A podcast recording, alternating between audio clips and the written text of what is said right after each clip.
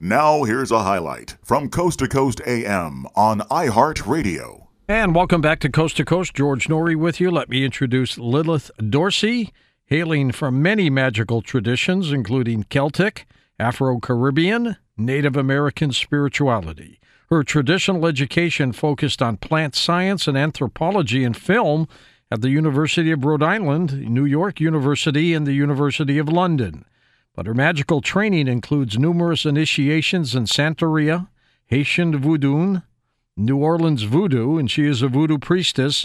In that capacity, has been doing successful magic since 1991 for a number of patrons. She is a noted author. Her book is called Orishas, Goddesses, and Voodoo Queens. Lilith, welcome to the program.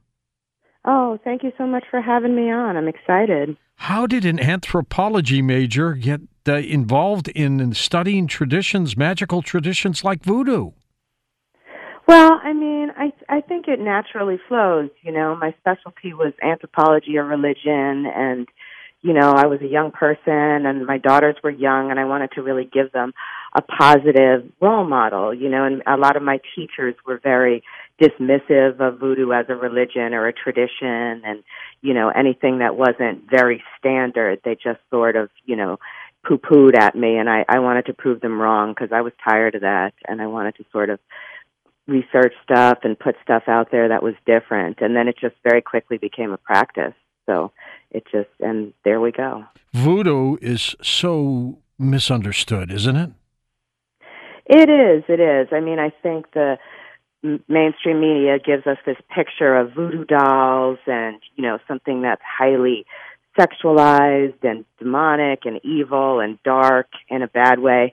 And uh that's not what it is at all. It, it's something that's much more beautiful and and and much simpler i think than that. You know it was a slave religion so it was something that had really strong defenses because those people were going through really, really hard times. You know, it, it existed before and it's existed after, but it has those kinds of strong resources to protect itself and to ensure itself that it's still going to continue and go on. One of the ways I think it got misunderstood, Lilith, was you know people would see these voodoo dolls with pins stuck in it and things like that, and I was always told by a voodoo practitioner what they originally did was they had a doll that they prayed to for that person but they would pin their name to the little doll. And I guess a lot of people in the media just saw the pins stuck in these bodies, these little dolls, and thought, oh my God, what are they doing to these things? Oh, yeah, definitely. It made a good image. You know, sometimes, as an anthropologist, I can say sometimes even in South Africa and, you know, parts where voodoo isn't practiced, the religions there use dolls for healing as like you said sympathetic magic for somebody. I have a doll and i can do healing on that doll because you might be far away from me you know and i don't have you there to work with you spiritually physically magically right in front of me. So i work with a doll. The other thing specifically from nigeria is sometimes they would have dolls that if somebody had passed on or or you know they would make a doll of them and that way the person was still in their life. That happened a lot with twins you know so that the twin didn't have to go through life missing that other half of themselves you know. And when i think about it that way as something that's used for healing or something that's sort of you know used to stand in or explain or continue the life of someone who is gone. Again, it makes it something so much more beautiful than what you see, you know, in bad horror films and things like that. And what exactly is a voodoo priestess? Well, a voodoo priestess is somebody that's initiated that studies voodoo. You know, it's it's sort of an oral tradition. It's passed down from you know teacher to student. We usually even consider them parents you know, and children. That's how you enter the religion. So it's somebody who studies for a number of years, gets initiation specific to whatever spiritual house or person they're studying with, and then they go on and they function pretty much the way clergy does in any way. You know, my godchildren will call me if they're sick. They'll call me if they have a relationship problem. They'll Yeah. call me if they're, you know, one of them's running for office this week.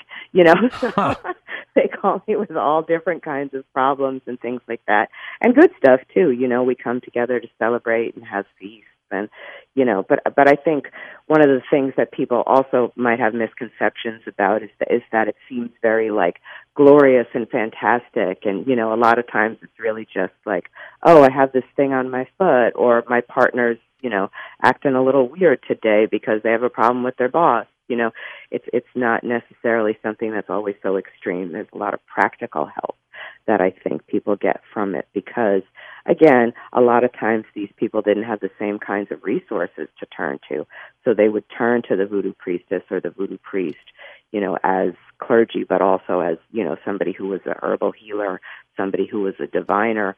All of these things come together. Did voodoo originate in Africa or in the Caribbean nations? Well, there are roots in Benin, and it is still practiced there. There's a lot of good work coming out of there, a lot of good documentaries coming out of there about it.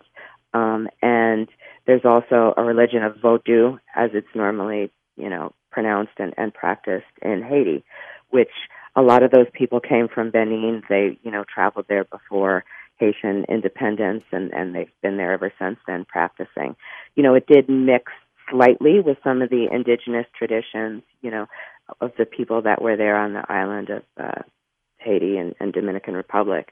So there are kinds of things that are, are different than back in Benin. But there's been people going back from the very beginning to make sure the religions were relatively the same and they were doing things right and they weren't dishonoring anybody and they were being respectful and true to the tradition.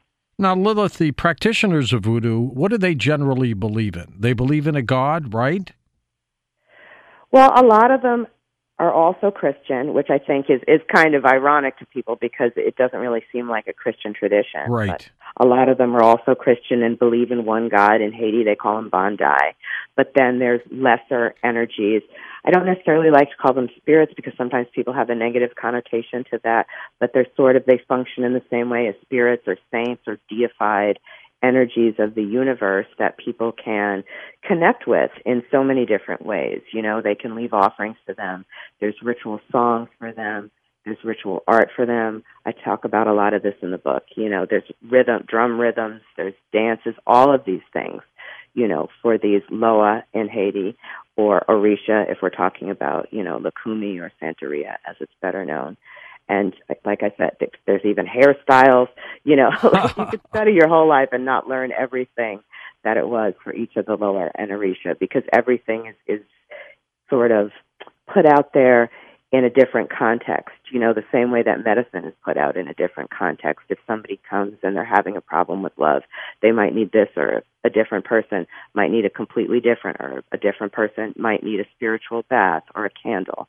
You know, there's a lot of different ways to help people be their best selves and get what they need out of life. But it's a very caring religion, isn't it? It is. It is. I mean, it's very community oriented you know, it's very family oriented. Like I said, it's like a family. Yeah. You know, I've been with the people that I study with for decades now at this point and I love them just like family. In a lot of cases they were way more helpful to me than my family, my actual family was, you know. so in that way you get the family you need sometimes, you know, and that's what I really needed was to have people that cared for me and could guide me and allow me to help myself and give me those tools coming from the religion that goes back, you know, hundreds, if not thousands of years, depending on what source we're looking at, you know, and, and that for me was just something that was so empowering. And now you're helping other people. So what goes around comes around. You're helping people. I try. Yeah. I try really hard. I feel like, you know, some days I do, some days huh. it's more of a struggle. Yeah. We're with Lilith uh, Dorsey. Her website is her name, linked up at coasttocoastam.com. Her book is called Orishas, Goddesses, and Voodoo Queens. Now, Orishas, doesn't does that mean spirits, right? It comes from the word Ori, which means head, and Ashe, which is kind of a spiritual cosmic force in the universe that permeates all things.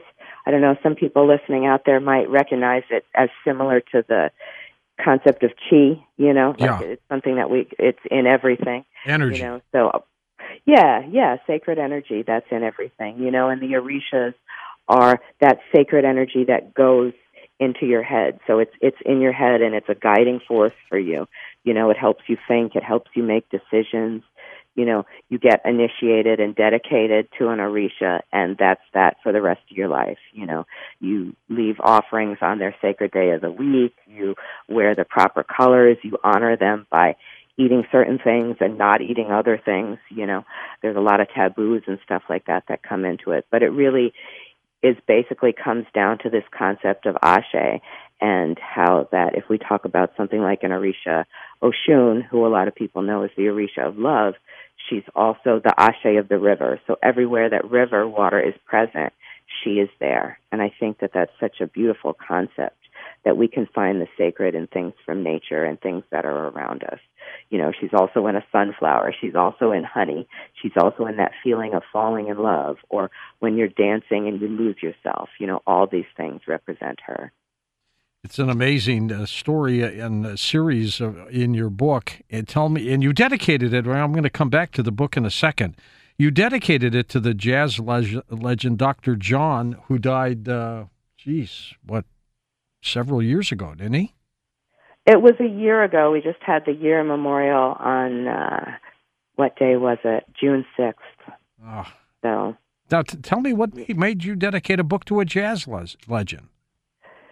Well, I I worked for him for several years. Oh, you did? okay. Choreographer and a voodoo dancer. Yes, yes, and he was a dear friend of mine. I just I I loved him so, and I miss him so much. You know, and for me, you know, there were two special things that I mean, obviously, personally, I wanted to dedicate it to him, but he really did so much for getting it out there, you know what I mean? Saying that he was a practitioner of voodoo. Because if you look, I mean, he's been around since the 70s. If you look, there were not that many people standing up there unapologetically saying that I practice these things and it's okay, you know? And he was also one of the people who was at his memorial, one of the Neville brothers stood up and said, you know, this man right here is responsible for black and white musicians being on stage together oh, in the United great. States. And That's a great. lot of people really credit him with that, and I certainly credit him with that. You know, he was, uh, he used to make jokes that the band would say, Where'd you get the white guy from? But he had a lot of black people in his band. and he was a white person, wasn't he? He was, Yeah. he was, and uh, but he was an amazing musician. You know, he started when he was a child, and uh, you know he never really had another job but playing music. And and he really, when he hired me, he wanted me to do the sacred voodoo dances that Marie Laveau and the rest of Oh, sure, yeah. did in the 1800s and uh you know because I'm an anthropologist I knew that and I'd always been a dancer and I really sort of welcomed the chance to get to do this on the big stage with him. I knew Chuck Berry, and uh, that's another one who just opened the door for all kinds of artists and musicians. Um, It's and started it all for a lot of people. No, I know. I mean, I'm of a certain age, but not that old. Hey, So thanks, Lilith. Stories like that. I was no, no, I remember. I, I was a I was a kid when I knew him. I'll put it like that. no, no, I didn't mean you. I, I, I know Chuck Berry is. I was talking. The jazz musicians used to tell me stories about going through the segregated South and things like that. I'm not old enough to remember that, but some of it sounded really, really, you know, difficult and. uh you know, so I feel for them, and and I I think it's amazing that people like Chuck Berry. and- Oh, they went through a lot. I mean, Sammy Davis Jr. went through a lot. If uh, you know, if it wasn't for Frank Sinatra just basically getting tough with some of these casinos and uh, in venues and stuff like that to help bring Sammy Davis uh, Jr. along, along with so many other African American talent, uh, who knows what would have happened at those in those days. No, it's true. It's true. There were people that spoke out, and uh, it was really important. So, yeah, that's why I wanted to dedicate the book to him. You know, just Well, that's cool. he told me once he was like, "I'm, I'm thankful for your dancing, but the real thing is is your books, is your writing books." You Re- know. real name Malcolm John Rebennack Jr. Right? Yes, yes. Everybody knew him as Mac, but yes. Interesting indeed. Now, tell us about the book. Well, the book, I always, I mean, I have other books, but I always wanted to write this book. You know, I think focusing a book on African goddesses, you know, Loa, female Loa and Orisha as a way to give people, you know, this positive feminine history that hasn't been presented that much over the years. You know, that's what I really wanted to do. And I think this was definitely the time for it, you know, and it has pretty much everything in there that I could get in there. You know, it's good for beginners, but it's also good for people who might be, you know, in Haitian Vodou and not know that much about Lukumi or vice versa. There's stuff in there about goddesses. There's stuff in there about the history of them. You know, if somebody talks about Mami Wata back in Benin, how is that different than Mami Wata across the world? You know, so things like that. I wanted to just put out there for people because these are things that we didn't really get the full history of. And a lot of people still don't know how to access the full history of it. So, like I said, both as a practitioner and a scholar, I really wanted to put it out there from both perspectives. You know, not saying I was coming in as an outsider and, and trying to analyze it, but I have looked at it and then I've also been in it and and practiced it and experienced it on so many different levels for the past ooh, almost three decades. That's so amazing. The culmination of all of that. Lilith, explain Santeria to me. Okay. Well, first of all, most people call it La Regla Lukumi, so that's the difference um, to begin with.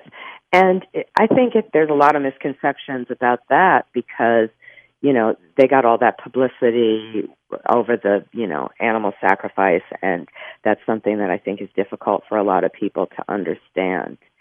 And the way I usually explain it to people is, you know, if your loved one had some sort of look, we're in the, the time of some extreme times. If your loved one had a sickness and you knew the only thing that would heal them was medicine from an animal and the animal had to give its life, would you do that? So for us, it's those kinds of things, those life and death situations, those really serious situations that needs to be, you know, an animal is given. And most times the meat is cooked and eaten and shared with the community so it and it's much more humane than your average kind of meat plant and and hmm. stuff like that so I think that's something that gets really lost on a lot of people because that's all they know from the news and stuff like that. But similar to Haitian Vodou, there are Orisha, as we talked about, and each of them is uh, has their own special place in nature, but also their own special domain of things. You know, there's Oya, who's the mistress of the dead, and people go to the cemetery to leave offerings to her. But she's also the ashe and the energy of change. So when people are looking for big changes in their life, people can go to her and, and you know, talk to their priest or priestess, their babalawo, get some divination, find out exactly how to proceed, you know, in order to have their best. It's not necessarily what you want, but like I said before, it's what you need. So how to get the things you need out of life. With voodoo now, do they cast spells, not necessarily evil spells by any means, but I mean, do they cast spells on things, you know, for better career, jobs, relationships, and things like that? I would probably guess that about 80 or 90 percent of the mambos or houngans, those are the voodoo priests and priestesses, that they would they cast spells. You know, I, there's a lot of fake people out there claiming to sure. be uh, actual practitioners and selling spells and they get away with it. Yeah, they do. They get lots of money for it. It's it's a scary thing, you know. And and I think part of that is is they promise a quick fix and they promise, you know, I'm here talking about how the religion will help you get what you need, not necessarily what you want. And I've had a lot of clients come to me and just be really hell bent on getting exactly what it is they want. If it was the relationship or the house or or the job and and what they don't realize is you could get that relationship and it could not be what you want it to be. And the same thing with the house or the job. You know, you could go to that job and you could lose that job the next week, or that job could be the site of some tragedy, or that job could be something that you end up, you know, stroking out because it's so darn stressful. You know, like you don't necessarily know what's best for you. You know, maybe you're going to inherit a hundred thousand dollars tomorrow, then you don't need a job at all. You know. Listen to more Coast to Coast AM every weeknight at 1 a.m. Eastern, and go to coasttocoastam.com for more.